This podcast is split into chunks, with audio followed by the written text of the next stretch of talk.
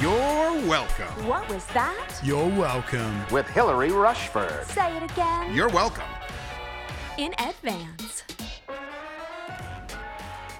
Hello, friends. We are back in Brooklyn from a beautiful trip in Italy that I am just so incredibly grateful that we got to go on. I will talk a little bit more in the PS about one of the new magical places that we found and fell in love with. But this trip felt like, in some ways, with everything happening behind the scenes in our lives, it felt like the worst time to be going on a trip. And if we hadn't booked all these things that were non refundable, I think we might have been like, you know what? Let's just maybe take this another time. And yet, I also think it was so deeply needed and something that we talk about more inside uh, my healing burnout course is you know, the importance of rest, the importance of healing our nervous system, the different types of rest. And truly, I think Jeremy and I are just both so refreshed and renewed, specifically from the second part of our trip. The first part, we were working remotely. The second part was true vacation, and we had not been on a true vacation in over nine months. And I now, I, I feel it so much. I think that's the thing about burnout is that it can really sneak up on you and it's not like you're going to fall off a cliff. You're either burned out or you're totally healthy. It's really a spectrum. And we can maybe feel more burned out in a day than another day or in an area of our lives. But one of the hallmarks of burnout is discouragement. And I think I didn't even realize that I was feeling discouraged in some areas. I definitely could sense it in Jeremy until we rested. And then I could just sense the difference in our conversations at dinner each night. And I realized we are both feeling more positive, more optimistic. And that is a sign of burnout. And actually, next month, I am. I've got an assessment for you on how to get your your burnout score, sort of how to go through this assessment and get a sense of am I burned out or not? What are the hallmarks that I should be looking for? But I'll tell you one right now is that sense of discouragement and just kind of feeling defeated. Like, no matter how hard I try, it's never going to be enough. And just feeling less optimistic, less hopeful. Um, and going on a vacation is absolutely not um, the the complete answer, but it can be. It's so much more complicated than that. But it can sometimes be that thing that helps you see, oh, right, I was struggling more. And therefore, now that I'm feeling a little bit more refreshed coming back, I'm going to dig even deeper into the tools that are inside my healing burnout course to better support myself going into quarter four. And a huge thing that I did also was I sat down and did, I started my next portrait in the Elegant Excellence Journal, which, if you don't have one, the portrait version starts off with um, vision casting, reflecting over your last year, reflecting on where you want to go, uh, going forward, goals, desires. And that just always hits for me at the right time. That whether it is a trip or a season change or a life change or just getting to the end of my journal, which is kind of what happened here. I got to, I only had a couple pages left in my last journal. We're going on a trip. So I grabbed the next one and I wasn't actively thinking, you know, now would be a perfect time to do the next portrait.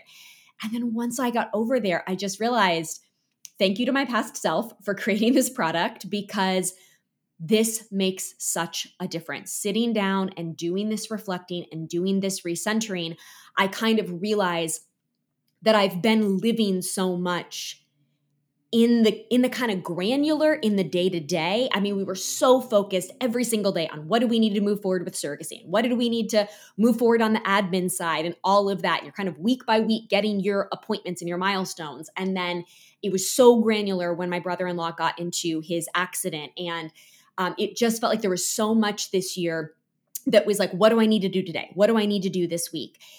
And it is so different when you take that time to sit down and really just kind of remember like okay what what are my values? Where do i want to be in 10 years? What is it that matters to me? How can i celebrate the things that are going well? How can i honor the things that have been hard?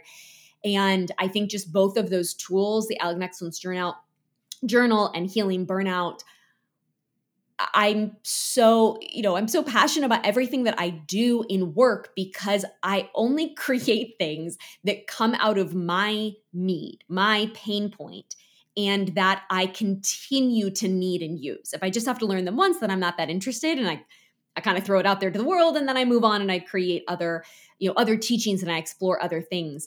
But it's so fascinating to me to realize with all the wisdom and the work that I have done, not to be like, you know, hair flip, I'm so wise, but saying I I've done the work and I've I've cultivated these practices and yet I can still get kind of stuck in the muck of the day to day and getting a little bit discouraged while also having beautiful things happening in my life. I mean, we're so thrilled that we're moving forward with this pregnancy. And so you can also say, no, I'm excited in life. I'm I'm optimistic about what's coming and not also realize but in these other ways these second and third and fourth levels and layers I'm feeling discouraged. I'm feeling weary. I'm I'm not looking at the big picture. I'm not using all of the tools that I could to really heal my burnout. So it just felt like such a beautiful timing of this trip and also there was a beautiful silver lining of the timing that I mentioned on Instagram stories that I was jokingly said FYI, like pro pro life tip, you're welcome in advance. If you can fall madly in love at the exact same time that one of your best friends is on vacation, I mean, you have just hit the jackpot because one of my friends is in the midst of having the most movie script, page turning novel meet cute of uh, someone that she met uh, while traveling internationally. And it was so delightful and joyful that here I'm on vacation, I'm sitting by the pool. I can spend hours going back and forth, listening to her voice messages, me sending her voice messages, trying to kind of parse out, you know, what should she do? How is she feeling? What does this mean? Is this the one? Like, and and also this is the friend she, she messaged and she was like, so I might have met my husband and I she's she does, has not really said that. It's like I I knew that she was like this kind of feels like it's a big thing.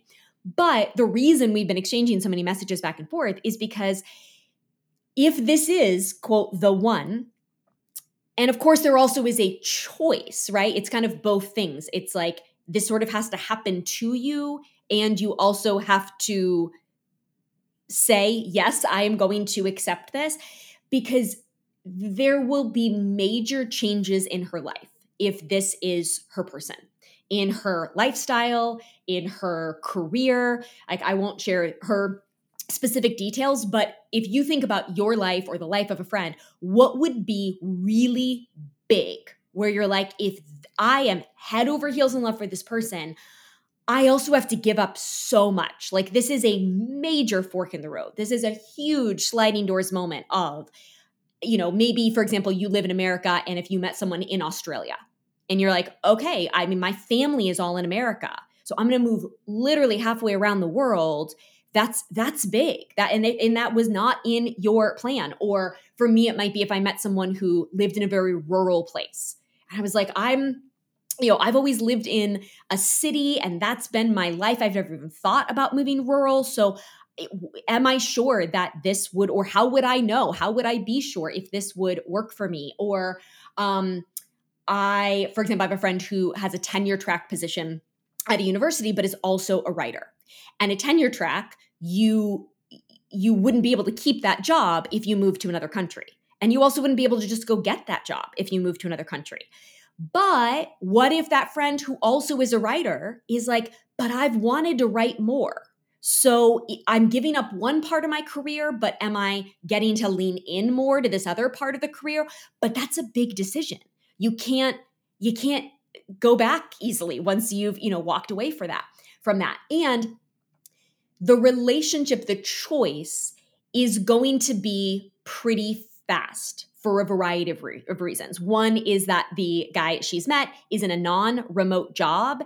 And because they are they live very far apart. It's like there's not going to be a visiting back and forth. Like she's really going to be the one going to him, and then she can't be pursuing. You know, so it's like it's going to be either really long and exhausting and drawn out, or you're going to make the decision. And also, you know, like a lot of women and, and friends in my life, you're at an age where you're in your 30s, you're in your 40s. You don't want to spend three years trying to figure out if this is the person. I've had friends that, you know, have spent their quote prime years with someone that really would have been their years to um to biologically have children to you know the years that they would have wanted to become a mother and felt regret that they didn't get clearer sooner on whether or not this was going to be right. Um, I also have you know sometimes in something moving fast i have a colleague uh, who lives here in my neighborhood who is also on a surrogacy journey which is how i met her on instagram and when she was pretty new into dating her husband she was diagnosed with breast cancer and they were going to give her time to do one round of ivf because if you're unfamiliar if you haven't had friends go through it chemotherapy can I I, uh, I, I want to use the word decimate. That feels very aggressive. Uh, there's probably a, a more kind term for that, but can sort of like decimate the your your egg reserve, the quality of your egg. So it is common and recommended if you haven't had children yet to do IVF before you go through chemotherapy for cancer. And so she tells the story of they're in the doctor's office, and he says to her, "Do you?" The doctor says, "Do you want to make um, eggs or embryos?"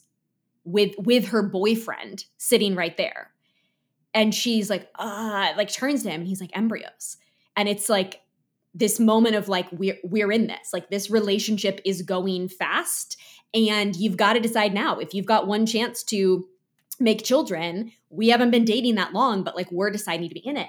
So i've been thinking about this idea that sometimes you know big life decisions are fast and they're intense. It's not like a slow burn of, yeah, I'll be with this person for a few years and I'll see, I'll pursue this career, I'll explore this city, you know, whatever it is that that you or a loved one is trying to decide.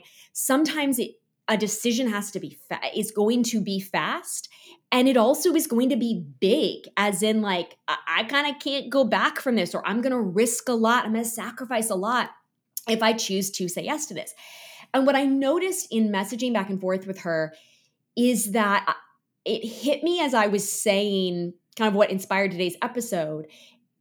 I felt I am giving way different advice to her than I would have. And this friend and I've known each other for decades at this point. I thought I'm giving her way different advice than I would have 10 years ago.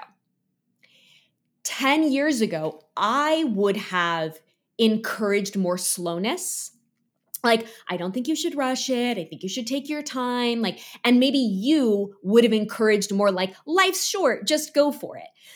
But in either way, I would have, and I'm curious if you would have basically said, like, nudged, maybe even very strongly nudged, maybe even very cl- clearly declared, here, here's the answer go slower or life's short, go for it. I'm encouraging you to be more judicious or I'm encouraging you to have more faith in the universe. But either way, I'm pushing you to do one or the other. Now, maybe out of love, maybe out of wisdom, you know, not like being pushy, but I would have pushed. Like, you know, the, the Ouija board you played when you were a kid, like it only moves because somebody's pushing it. You're not actually I'm sorry if you believe that there were actually spirits in the room with you there, but somebody was pushing it. And I think I had this sense of like, I, I, I don't want to push her in in any direction because I don't know the direction that is right for her life.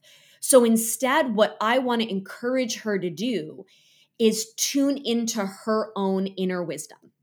And I realized that that's because of the work that I've done in the Elegant Excellence Journal, Healing Burnout, What Makes Women Feel Beautiful, that really all of that has been about cultivating trust with yourself, understanding what motivates you, how you want to feel, how your thoughts are leading to your feelings. It's so much more about an inner self awareness that then leads to more peace and calm and confidence and clarity in all of these areas how you feel about your body and your beauty not being overwhelmed having less more joy less overwhelm feeling more positive and proud in yourself about how you're moving your life forward. You know, I I love therapy. Please go to therapy. Um, uh, not definitely not taking anything away from that. But I also was reflecting that I personally feel that I have learned far more for far less money by cultivating the habit to listen to myself understanding my motivations my fears my joys which is one is one one thing a therapist can help you get to and they can help you understand you know the, the complexity of what's happening there. Um, and again i will continue i'm sure to go to uh, therapy at different points in my life but if i really look back at what has changed me so much in the last 10 years it's the work that i have done within myself through these through these teachings and realizing I didn't have to find the time in the, the perfect time in my schedule. I didn't have to be able to leave the house and get there and be stressed when I was late and whatever the things that I was doing in the seasons where I went to therapy. Instead, by cultivating the practice of journaling every morning, by having the wisdom of how to heal my burnout, by constantly being in this dialogue with myself around what makes me feel beautiful, what makes women feel beautiful, I have healed so much from this. And in in going into that inner wisdom and I was realizing she was sharing, you know, my mom has this red flag over here. She's concerned about this thing about this guy and you know, she may be talking to another friend that's you know, kind of metaphorically like shoveling the popcorn in just being like oh my gosh like your your what's his last name oh my gosh your first name his last name that's so cute oh my gosh you guys are gonna have the babies with the accent and like you might have that friend that's kind of whipping you up into, oh my gosh, this is to be so good. And that can be supportive, right? Like you're trying to, I am excited for her. I'm thinking those things in my head, but I'm not saying them out loud because I don't want to nudge the Ouija board into the idealism of this perfect novel story because I don't know if this is the right path for her. I don't know. No one but her can know the right answer. Her mother has her concerns for her and whatever. But that doesn't mean the mom knows what the right answer was for you. And so I said to her, if I was you, I would be doing a ton of journaling every single day about how am I being honest with myself. I did I used my Elegant Excellence journal so much when really making the decision to say yes to surrogacy. Even though we were already on the wait list, we had put down a gobsmacking amount of money for the deposit, but it was refundable until we said yes.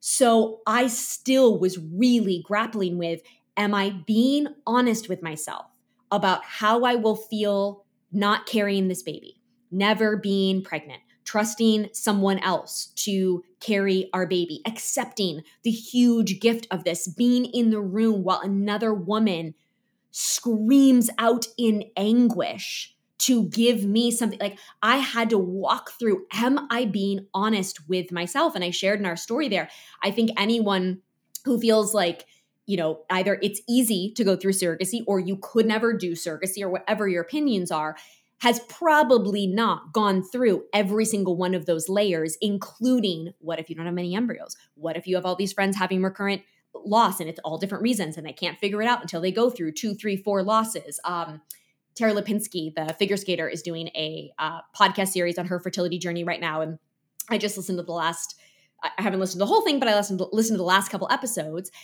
And her story is the story of a friend of mine where it's has to do with reproductive immunology. I think they went through six transfers before they figured this out. Like, and for me, I just kept hearing so many of those stories. So I had to go through that and be like, am I being honest with myself? And also, am I being both optimistic and realistic? Am I not living in fear or fantasy? And I love a good alliteration, of course. So that phrase came to me, and I thought that's so much of it. Is it's are you not living in fear of what if I make the wrong choice? What if I, you know, in the case of my friend, what if I give up my life back home? What if I release one of my careers? What if I, you know, all these things? Am I not just focusing on the fear, but am I also not focusing on the fantasy?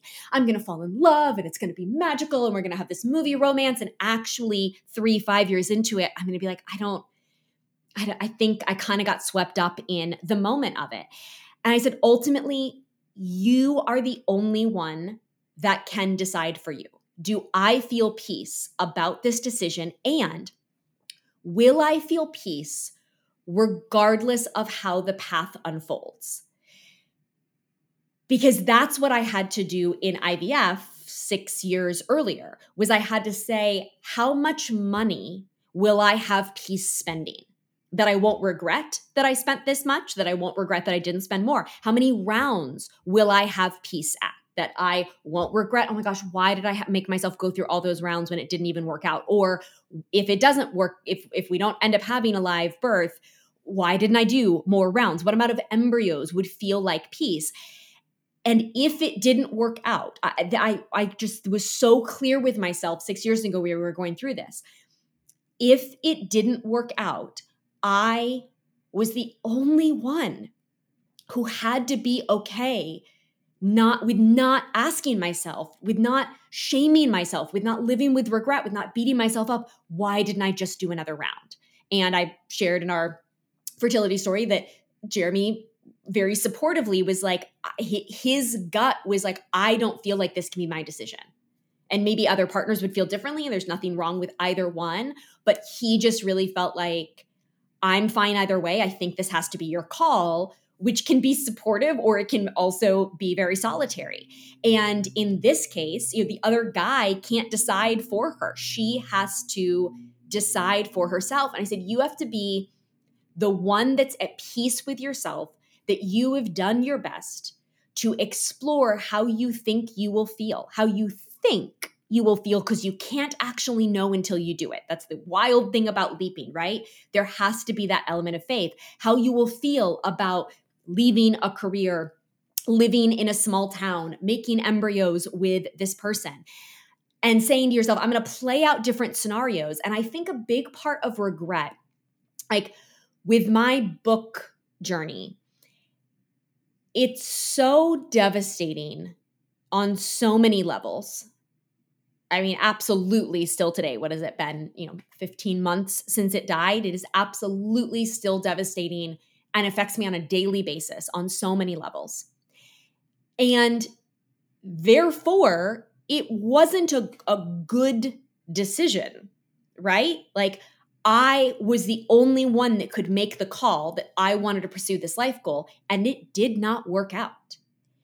And yet, while I have raged and grieved, I have not gone down the self blame, self shame spiral because nowhere in the process would it have not made sense for me to do this. Like just because it didn't work out, I didn't loop on why didn't I go with the other publisher? Why didn't I go with the next best offer? I mean, it went to auction. There were other people that bid on it. There were other people that wanted it. Like, why didn't I, you know? And then there was that other editor that I like really loved, but she wasn't able to bid on it because the two just had just merged, and so like they were on a higher a, a freeze, an acquisition freeze, and like if I really wanted her, like couldn't I just have delayed? And I mean, there's just I could have gone down into like spiraling of what all these other options were, but I know exactly why.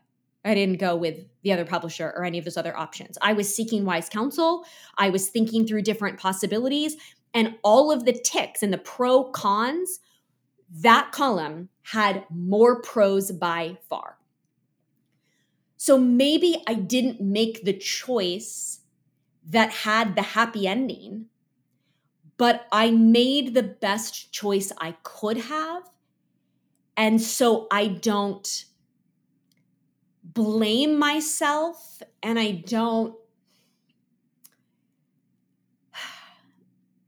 it's hard to say I don't have regret because I wish it hadn't happened. But I don't I don't regret the choice I made because I did the wise work to make the choice and I have the maturity, thank God, like thank goodness I didn't go through this 10 years ago.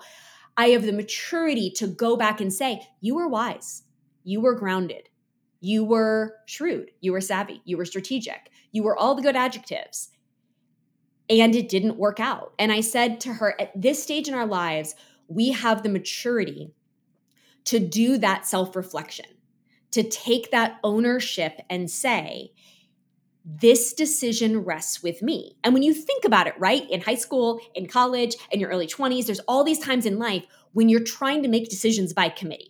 What do you guys think? Should I go out with him? What do you think about this text? Is this text weird? I don't know. Like, what do you think I should write back?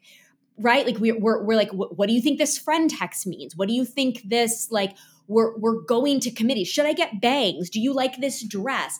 How many things are we going to someone else and sometimes a group of women to say, help me make this decision. Because we don't yet have the wisdom to the life experience to trust ourselves enough to make the decision on our own and to say, I'm the one that cares about myself the most and who is the most affected by this decision and who knows myself the best. So I, I'm the only one that gets a vote. And I think I was just so conscious of that in in in again not really giving I guess I was giving some advice. Like I was saying things like I think you should go back home for a few months because there is a thing that happens like when you're on a reality show you know you're kind of living in that world and everything is about that world. And then a lot of the couples break up because they go back to the real world and they realize all the other factors that go into it. As i think you need to get some space and know you're probably going to miss this person but are there other things in your life that aren't right in front of you that you will really miss i think you need to go through a season of not pursuing that career at all and experiencing what it's like to have that not be part of your day, not be part of your identity, and see if you miss it before you, you know, proverbially make make the embryos or whatever, sort of get to the point of no return. But when you think of yourself at you know 21, I said to her, were we able to be that honest with ourselves at 21 and and that we to be honest with ourselves at 21 that we lacked the maturity to know we didn't have the maturity. Like, you know, at 21, when you're in love with a guy, you don't think you're going to change that much in the next four years, in the next 40 years. You feel like you are who you are. And you think you know what you want in your career choices that you're making and in all of those things. But usually you don't have wisdom at that age to know that you don't have the wisdom at that age and and and I say that with humility for all of us because everyone is going to be a 21 year old whose brain literally has not fully developed yet. But we were in this conundrum. Actually, I'm watching the um, Beckham documentary on Netflix. I I highly recommend it. It is riveting. I had no idea all the things that happened in their lives, and I'm halfway through episode two, and Victoria just said about David. I think he was like 23 when this kind of horrible thing was happening to him that I won't spoil it. And um, she just said, like, you're a child at 23. Like the country was putting all of this on him as though you're going to be this perfect person, but you're a child at 23. And so it's almost like realizing how would I have pursued whether or not to risk all of this for love at 21? I would have done it by committee and I wouldn't have had as much wisdom to really be able to go within myself and say confidently, I do know myself. I have done my work. I do know my life and I can make a risk and and and sacrifice something and and know that it was the right choice to at least try it.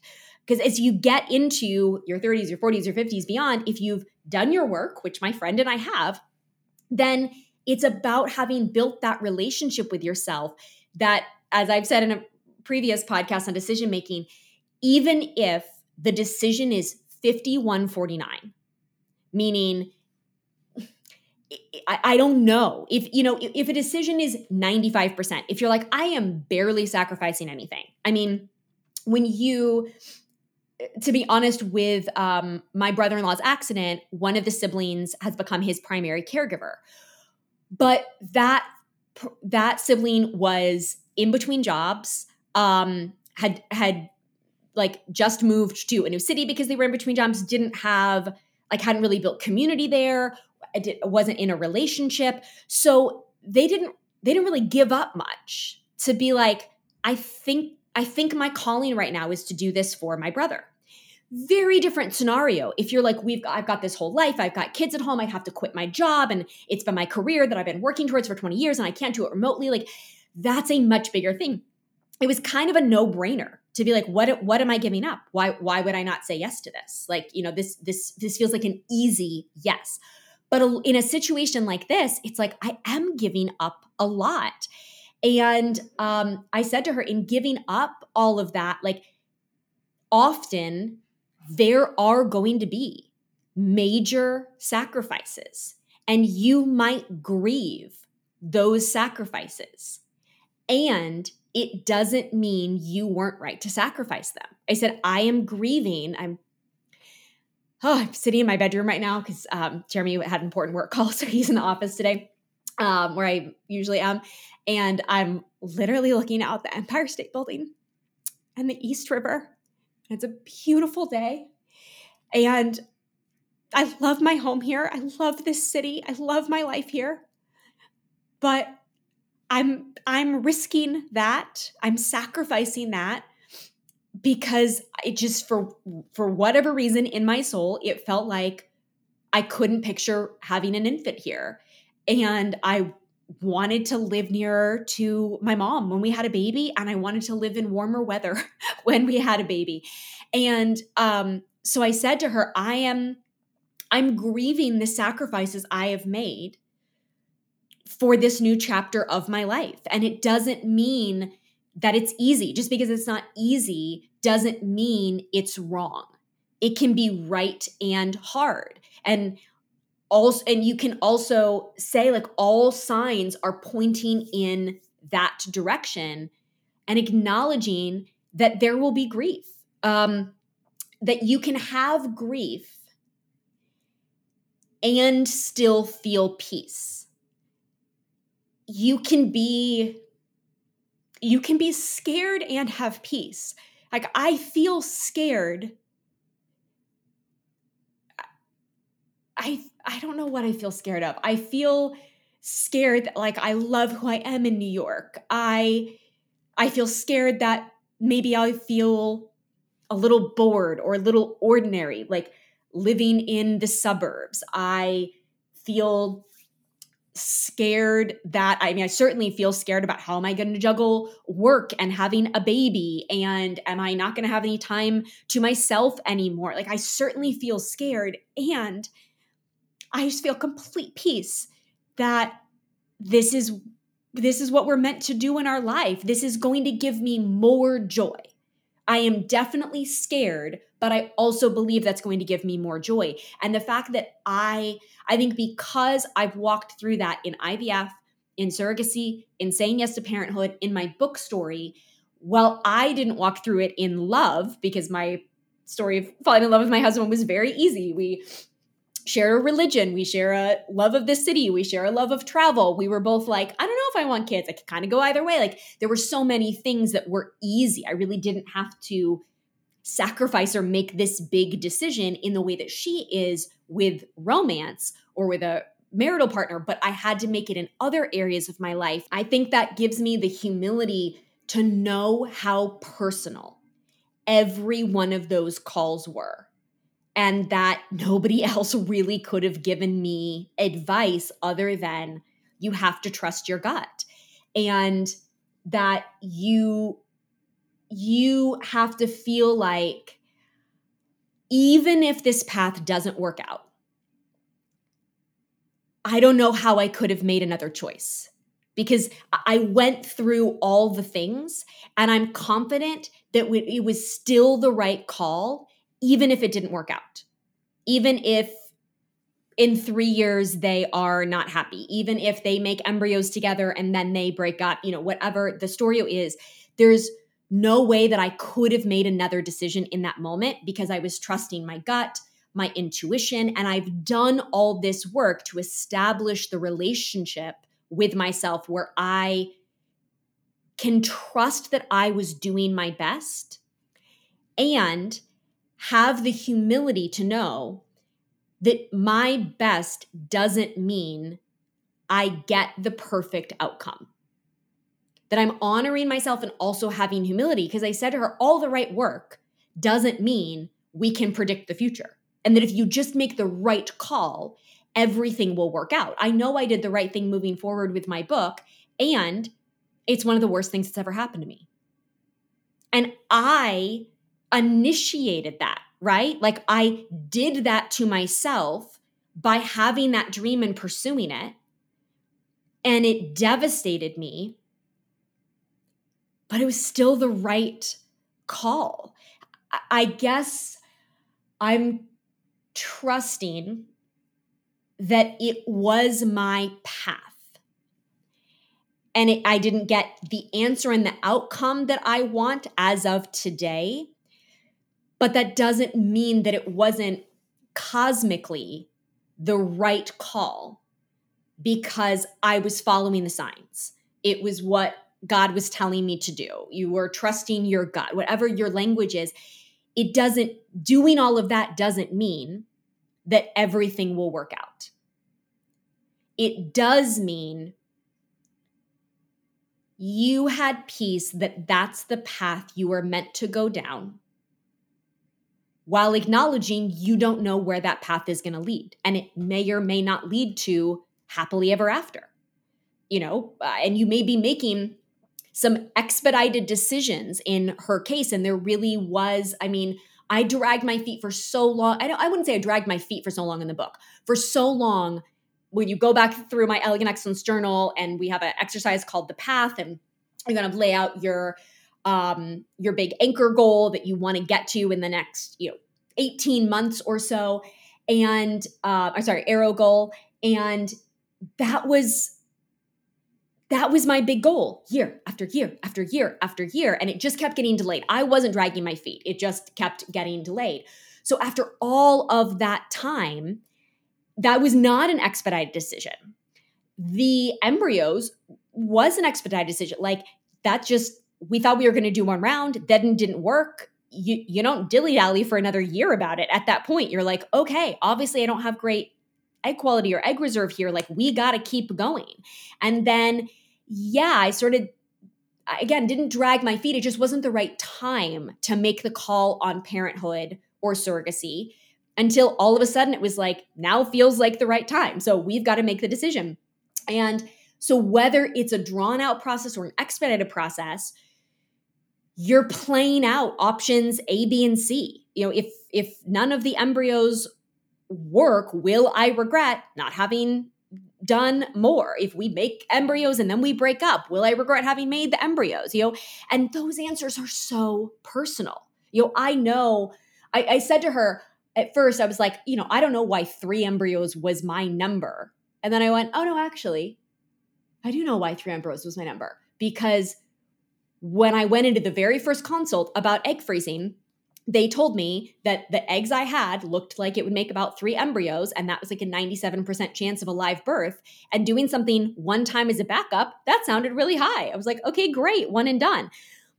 But then as I learned more about it, I, I could I didn't think, well, maybe four would be safer. Maybe five would be safer. You know, I wasn't wanting more, but that was probably also shaped by the fact that we only got one the first time around. So then I was just grateful to get to three. But if I'd been more educated going into that very first appointment, if I knew now what I knew then, I probably would have gone in saying, five embryos would feel like peace. Five embryos, I would feel like I could try one or two times to carry. And if it didn't happen, then we could move on to a surrogate and we would still have three. And now we'd be at the 97%. Like if I could go back, that's probably what I would have said. And, and I don't know, maybe that would have changed things then. Maybe I would have done a fourth round and a fifth round and gotten to five embryos. And then I would have carried instead of having a surrogate. And maybe it would have worked if I would have carried, or maybe it wouldn't. And we would have been at the surrogate anyways. Everything just would have gotten more delayed and more complicated. I mean, it's so personal. You just can't know. And I've got these two stories right now in my life. You know, the IVF and the surrogacy all led to, you know, embryos and, and baby. That's one story. And the other one is the book. And so far, one is worked out and one hasn't, though neither is at the end of the story. And what really is the end of the story, whether you knew that something, quote, worked? Because let's say my the, the first book had gotten published, I could have felt like it was a success. But what if this path that I'm on leads to more success? What if I do write a book, publish a book seven years from now, and it's so much more successful? And it's, I don't know, maybe I learn things now that, that protect me then, or I do different things then, or maybe it's just a different time. But if you could play out the sliding doors, maybe the quote success of publishing the book the first time, if you look at where I am in 20 years, maybe it's less successful somehow. I don't know, I stay with that same publisher and they're always kind of lackluster, or my book sales are lackluster the first time because it, it did get published, but it took so long, but I all these other things got tired and whatever. Who knows? Like maybe it doesn't lead to that much success. Maybe by having total decimated death and destruction right now, maybe I'm at a more quote successful place 20 years from now on this other path. Like, I don't know. And right now, I am, you know, I am succeeding in, we're 14, uh, I guess now we're 15 weeks into a pregnancy, but something could still happen. Something could happen to the child when they're three. Something could happen to the child when they're 30. I mean, what what is the the definition of I know that it worked. I know that it was the the right choice. It was the happily ever after. I mean, what if this friend moves and falls in love and they have a, a child and they're together for 20 years and then they get divorced? Well, was it the wrong choice she made in 2023? What if she uh, moves and falls in love with him and and he, you know, heaven forbid he dies in three years? Was it the right choice? Was it not?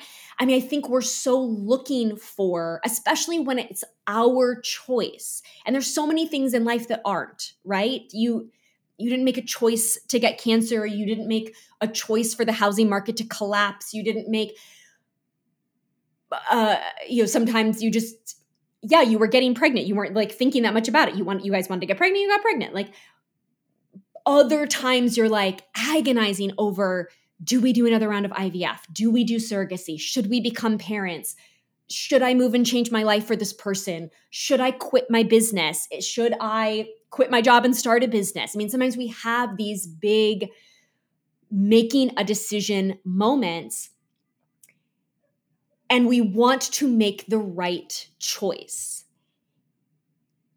And yet, when will we know that it was the right choice? How long does it have to quote work for? And what does that definition mean to mean that it was right? And then, even if it doesn't work out in a much shorter capacity, like you did the three embryos and none of them took, or you you move there for the guy and it falls apart nine months later, it doesn't mean we made the wrong choice. And that trusting yourself doesn't guarantee the dream outcome, but that regardless of the outcome, you have the peace that you made the right call from the right place, asking the right questions, and being honest with yourself because you've cultivated that relationship. And that the ideal is that the people in your life, that as friends, as partners, as siblings, loved ones, whatever, even even I mean this is my approach as a, a coach and a teacher that I'm trying to help you hear more from yourself, understand yourself more because your answers lie within you, but we can deeply support one another in guiding one another to that. It doesn't mean you just do life in a vacuum all by yourself, but it is a very different way to live than we were used to living in our teens, in our 20s, when we were looking to everyone else for the answers. What is this style cool? Do you like my body? that this is so much about the richness of deepening the relationship with yourself. And so I so hope that this helps you maybe forgive yourself for a choice you made that didn't quote work out. Um, maybe you decided not to do the IVF. Maybe you are walking through divorce. Maybe you tried the business and it didn't work. Um, or to understand why you feel you have peace with a choice you made, regardless of the outcome. And realize, like, yeah, that thing didn't really work out, but I, I didn't really blame myself. And I guess it's because I, I asked the right questions. That's what I was listening. That's where all the signs in the universe were pointing. So, can I believe that this actually still was the right path for me, even though right now it does not look like I have the happily ever after in this area? And that it this conversation today helps you give better advice to a friend to get to their answer. Because most of the time, unless someone is deeply educated on a topic, like they are a a doctor, you know, you're talking to your IVF doctor about all of the data and all of the statistics and whatever, or they are very wise in marketing and you don't have any experience in marketing. But if it's something as personal as love, or whether a goal is going to be meaningful to you, or whether you should become a parent, I mean, what what I want is people around me who guide me to the right questions to ask so that I can guide me to the right answer. And I think we live in a culture. I mean, I even notice this isn't necessarily bad, but I've said to my my team before, people love to give advice. So if I like if I'd open up the floodgates and start asking in Instagram stories, what do you guys think I should do? Do you think I should be worried that our surrogate is is spotting right now? Do you think I should whatever? Everyone's going to want to give me their advice of of what happened to them, what they should do, like because we want to share our stories, we want to connect. But I think there's also real a next level of maturity in saying I can share my story and also make sure I couch it in the humility that it's just my story and your story might be different. And I've always said that specifically about falling in love that ideally you only want love stories from people who have, you know, been married for 50 years or were deeply in love when their partner passed or whatever it is.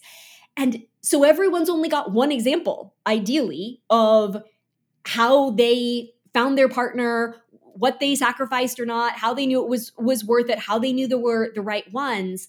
And so each person's story you're taking is so personal. So maybe there's, you know, you're listening today being like, I did that. I moved. I, I left my whole life. I, I went to another country. It was awful. We broke up after two years. Tell her to not do it. And somebody else listening is like, do it. I left my whole life. I moved to another country and we have three beautiful kids. And it's the best thing I've ever done. Like, you're going to have people who have both stories. So, in this case, should they live happily ever after, I will definitely tell you their whole story when I am at their wedding um, one day, if that is uh, the best path for her because it really is an incredible story. And I even said to her, if this, I was like, maybe you're meeting this person because this is the novel that you're meant to write that gets turned into a screenplay that is your success story, but this wasn't actually the person you were supposed to to fall in love with. Like maybe that is, you know, what the the purpose is. And I also told her I truly trust from what I know of both of their stories that if this isn't your person, this is this time you spent together is what you both needed to get you to a better place for the next person. And I know that if you're hearing that and you're sig- sig- single, that is the most ugh advice to be like, maybe, you know, like when someone breaks up and they're like, I just think you deserve someone better or whatever. And it's just so frustrating because you just want to be done. Like I love that Charlotte York quote from the original Sex and the City when she's like, I've been dating since I was 16. I'm exhausted. Where is he? like you just want to be done. I I want to be an author. The, the number of friends I've had that just want to be a mother. Like you just, you're done. You want to have found your person. So you don't want that advice that maybe the journey is making you stronger. Maybe this is happening for you and not to you. Maybe this is unfolding in the perfect time. You want to be like, screw that. I want it now. I want this to be the answer. I want to be done. But in this case, I can see they both have stories that where they were not with someone that really brought them joy and peace and safety in their last relationship and that the experience they're having now is meeting someone who shows up with such kindness and respect that I said it could be that you are both meeting each other to just remind one another of what's possible so that either you don't give up hope in looking for someone or you you don't waste your time with the next dud and kind of settle and you hold out for the gem that is meant for you for each of them because you got this taste of you know what? I wasn't wrong in my last relationship. That that wasn't great. Because i got a taste of what just kindness care and respect feels like. So that's yeah i'm right. That's that's what i am holding out for. Even just that is a win if in 5 years you're both happily ever after with your other people. And maybe this truly was just part of a story. And i again i think it's i think i feel not idealistic in saying that because i am in that place with my book. I'm not saying that i mean especially as someone who is married oh my gosh if someone who was married had said that to me when I was single, I just would have wanted to be like, and middle finger to you. Like, how dare you act like you know, from your high horse up there of having met your person, blah, blah. But I think because I'm in this other story where I'm like, that's what I'm having to believe about the book. I gotta believe that somehow it's going to be okay in the long run and somehow cosmically this shitstorm was was a part of it because I have the peace with myself that I followed all the signs. I did the right thing and I didn't get the happy ending yet. That's what I have to work on with myself. I, I think I, I cho- have to choose to believe that I didn't get the happy ending in that part of my life yet. And so far, my baby choice is a happily ever after. And my book one is a real depressing movie that you would be super sorry you spent two hours of your life and $20 to watch if this is where it ends. You just be like, really? We went through all of that and then it just it just sucked. I didn't I don't want that movie. I want the happily ever after movie, right? But I'm looking at both of them. That that would be looking at both of them as the end of the movie. Like this is the end of the movie. Credits roll. They're having a healthy pregnancy and they're going to have a healthy baby and they're going to happily ever after. Or like and credits roll it was all a disaster and it was super depressing. And the moral of the story is your dreams don't always work out, kids. Like, I'm thinking of it as the end of the movie, but both of those could be right in the middle of the story. They could be at the beginning of the story. You know, we think of things as I, am gonna I, am gonna make that happen in 2023. Like in in 2024, I'm gonna get married. In 2024, I'm gonna have the baby. In 2024, I'm gonna publish the book, and it's gonna be the end of that chapter, that story. But what if that's just halfway through the story? What if that's just 25% of the way through the story? And when you actually watch the, the movie of my life when I'm 70, this whole book debacle just comes in 30 minutes into a two hour film. I've never thought about it that way until just right now. But how different does that feel, right? Maybe I maybe we're only 30 minutes into the movie, or maybe my friend is 75% of the way into the movie and the wedding in 2024 is, you know, going to be the climax, or maybe this is 40% into it and the the real love story is the one that comes after this. I don't know. I'm just trusting that in my faith belief, God is good. In your spiritual belief, it, maybe the universe has your back. I'm believing that it gets better.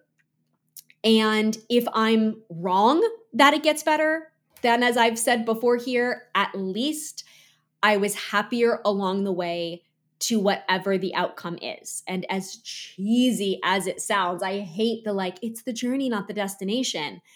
But gosh darn it, if the more I think about it and reflect on it, that doesn't feel more true. That I want to have peace and joy in the decisions I'm making today because I don't know what the outcome is regardless.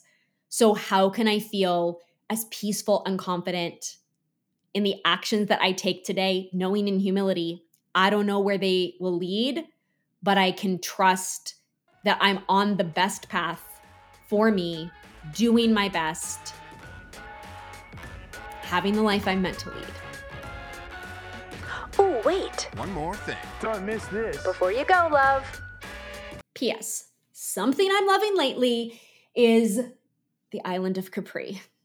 Friend, we had gotten off the boat and taken the little funicular, the little trolley car up to the top of the mountain where the town was.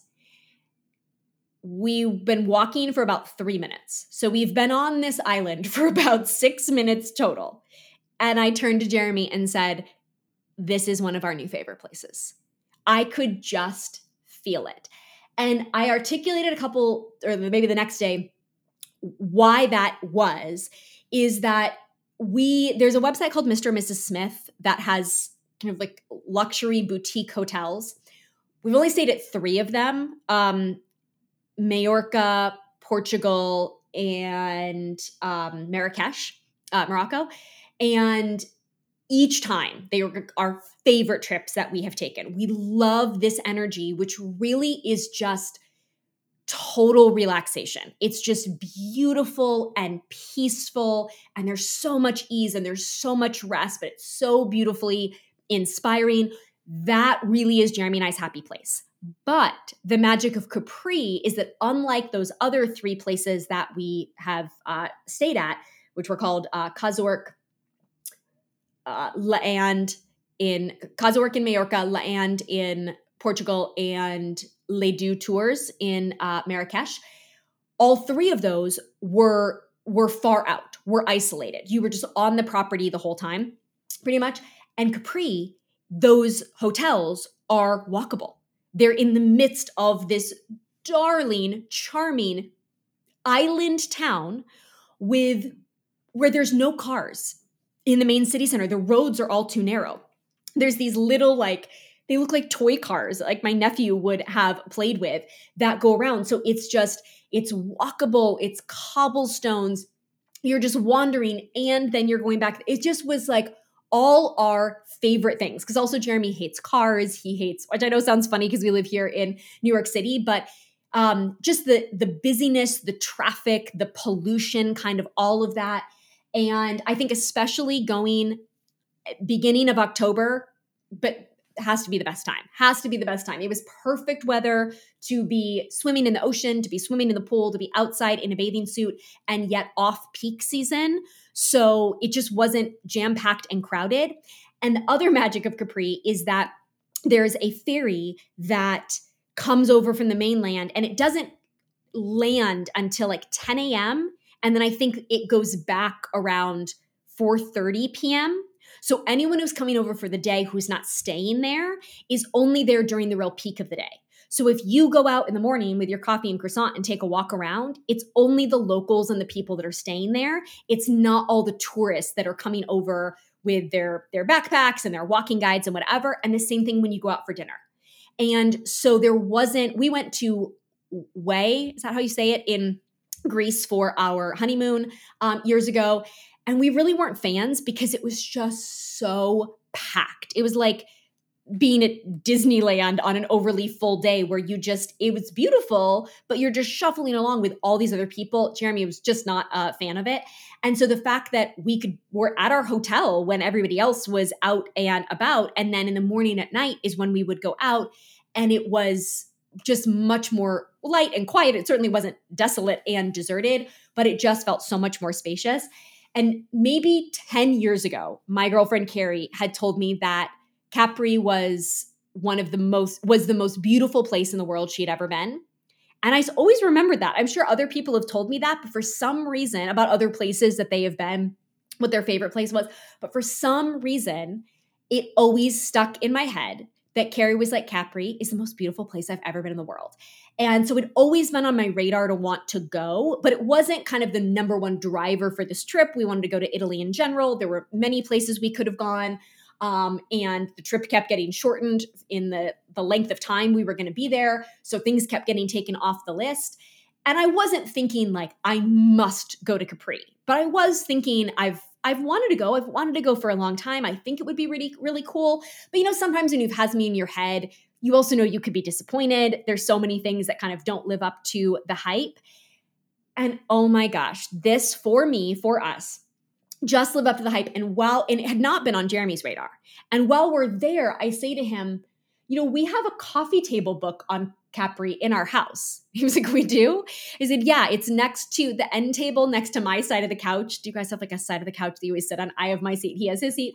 And I was like, Yeah, next to my side of the couch, there's three books, and it's a like Jackie Kennedy, Capri, and New York. And he's like, Oh, I've never seen that. So we came home.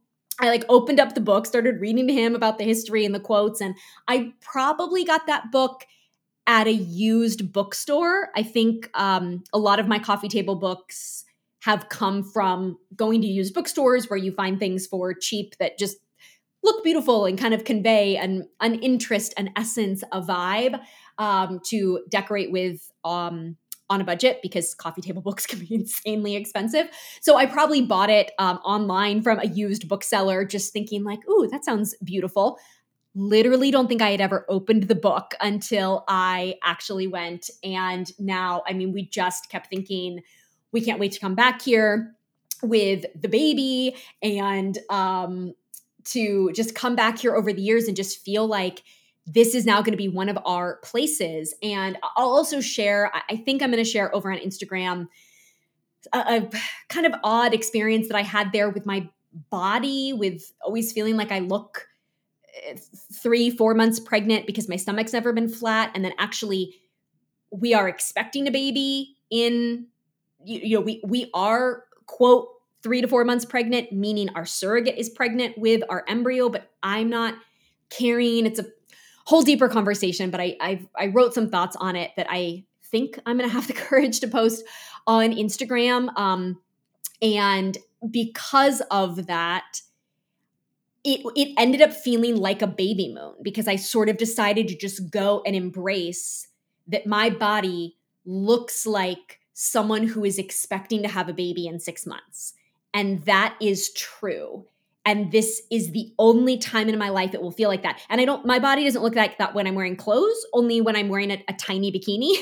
And I don't normally wear a tiny bikini. I have one that I wear on sexy vacations with my husband. Otherwise, I just perf- like I wear a high waisted thing. And um, so when I went to try on everything as I was packing, I realized like I either I suck in in this so that I don't look pregnant, but what if I just decided to be like yeah, I'm expecting a baby in 6 months like and this is just my actual body and maybe someone will think I'm pregnant and actually that would be cool because there's no other time in this journey that I'm going to look like that.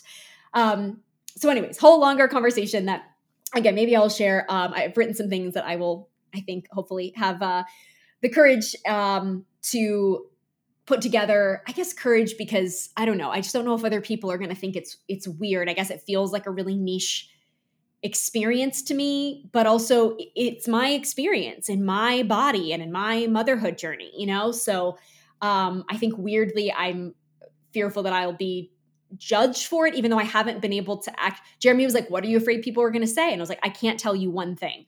I just somehow have this fear that people are going to be judgmental about it. And yet, if it's meaningful to me, that that's what matters and whatever is meaningful to you and i felt like we were on this baby moon because i just kept like putting my hand on my stomach and being like oh my gosh like he slash, slash c is gonna be here in you know, six months and five and a half months, whatever. And also, it just so happened that we had our 14 week ultrasound while we were there. It was supposed to be earlier, it got rescheduled. And we did not, we were not expecting. I mean, we've never been through this before. We just, you don't know what you don't know. So I you're just always happy to, to see the heartbeat. I mean, that's what you're really there for is to just be like, okay, great, got the heartbeat again. And it just wasn't occurring to us that at some point it was going to go from looking like two, you know, ovals that, that don't look that different than like I still have the photo of our embryo um, sitting here right here on my desk. It doesn't look that different from uh, this photo. Then it was lo- the, the baby was looking in the um, in the womb all of these weeks, and we'd only seen the baby like two no, maybe it had, I guess it had been four weeks. I guess it had been four weeks. We went in because there was a bleeding scare, and that's why we ended up getting pushed to 14 weeks instead of 12 weeks. Um, so I guess it had been four weeks, and we just we don't know we don't know. The baby was like like moving its hand and kicking its legs, and we were just both we're standing outside. This is a whole other story for another time, but we're standing outside this restaurant because we had reservations and her appointment kept getting delayed. She'd been there for an hour and a half. They weren't seeing her yet. So we are like standing on a dark street corner in Capri, uh, trying to get under a, a, a street light so that she can see us at all. Our doctor can see us at all on FaceTime. And we're just giddy. It just was the first time that we were like, oh my gosh, it looks like a baby. And so I think that combined with my body combined with just feeling like we've stumbled upon a magical place, just felt like we will never forget this time in our lives. And this is always going to be a place for us now, even with bringing our kid back to be like, this was just this is where we saw your your hands and your feet for the first time and this is um just a really special place to us now in our journey as a family um, and i think also going to places for the first time that neither Jeremy and I have been to always feels special to me. I love like going to Paris, but I had been to Paris before him. It kind of became our city, but I had been there first. And so I think sometimes maybe again on our theme today when things don't happen that maybe, you know, this happens to be like about a city, not a huge thing, but say you'd had a trip to go someplace and it gets canceled, maybe when it happens is an even more special time. And it's just that, like, oh, this is so annoying, this didn't work out, or this is such a bummer, or a disappointment. Is there a little thing that you're like, actually, in the story, though, it gets better. We go at it, it's even more special at the time that we go. Um, and I'm sure we would have had magical time in Italy had we gone back in 2020. Um, it's again, not to say that everything has to be the perfect timing, but this timing was really special. And it was really special that if my friend, if this is her happily ever after, like I got to be there for so much of the play by play. Um, and I guess, you know, just with a lot of other things that are up in the air in our life right now, it just makes me wonder okay, God, what else? What else is happening for us? What else is unfolding? At the right time and will i look back one three five ten 20 years later and be like oh that totally worked out for good even though i was bummed or stressed or deeply grieved or totally unsure in the moment and believing the same thing, my friend, for you. So I will see you over on Instagram and then back here for our next Your Welcome Wednesday with Grace and